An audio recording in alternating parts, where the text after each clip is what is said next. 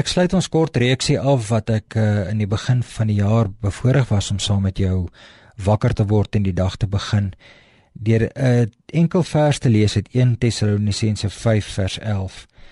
Die gedeelte gaan eintlik maar oor die eindtyd en die gesprek wat uh, Paulus gehad het deurdat mense begin sterf het en hulle het gevra maar hoekom kom Jesus nie? Want hy uh, hulle glo in Jesus Christus, hulle glo hy sal weer kom, maar nou gaan hulle dood en Jesus het nog nie gekom nie. En dan het Paulus op 'n mooi manier vir hulle gesê man, maar eendag sal uh Christus kom. En en en daardie dag sal hy die skape en die bokke skei. 'n Ander interessante is in die evangelies wat praat van vandag sal jy saam met my paradys wees. So vir party van ons dink ek uh, die oomblik wanneer jy sterf, dan uh, ontmoet jy jou jou Skepper. Vir ander sê weer nee, ons gaan almal gelyk opstaan uit die dood uit. Eh, soos wat Paulus dan teras skryf. Ek self is nie heeltemal seker oor watter een van die twee. Ek is gemaklik met albei omdat die Bybel ook nie te veel sê oor die een of oor die ander nie. Maar wat ek vir jou wel wil lees vanmôre gaan nie oor die hiernamaals nie. Dit gaan nie oor die eindtyd nie want die eindtyd uh, as ek net moet leef om om eendag op te staan dan leef ek mos soos met 'n versekeringspolis ek glo vandag sodat dit dan kan uitbetaal die dag as ek doodgaan.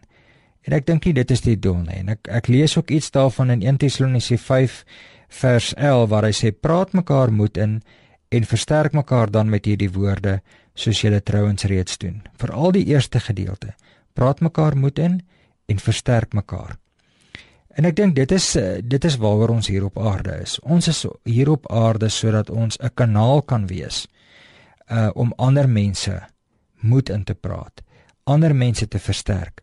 Want hoe ontmoet ons Christus? Natuurlik is ons altyd uh vir ons altyd belangrik om te sê ja, ons ontmoet Christus in die bo-natuurlike en dat hy um, hierdie hierdie verskynings aan ons gemaak het. Maar weet jy, ek dink Christus verskyn ook in doodgewone gebeure aan ons. En en as ek en jy net 'n bietjie terugdink, as ek en jy net sit en ons maak ons oë toe vir 'n oomblik en ons dink aan die mense wat ons ontmoet het gister en eergister en ons dink hoe hulle vriendelik was en hoe hulpvaardig hulle was en hoe hulle ons met respek hanteer het. Dan is dit mos die manier hoe hoe hoe, hoe Christus ons ontmoet het. Die vraag is natuurlik nou andersom ook. Hoe het jy mense hanteer? En hoe gaan jy in hierdie jaar ander mense hanteer?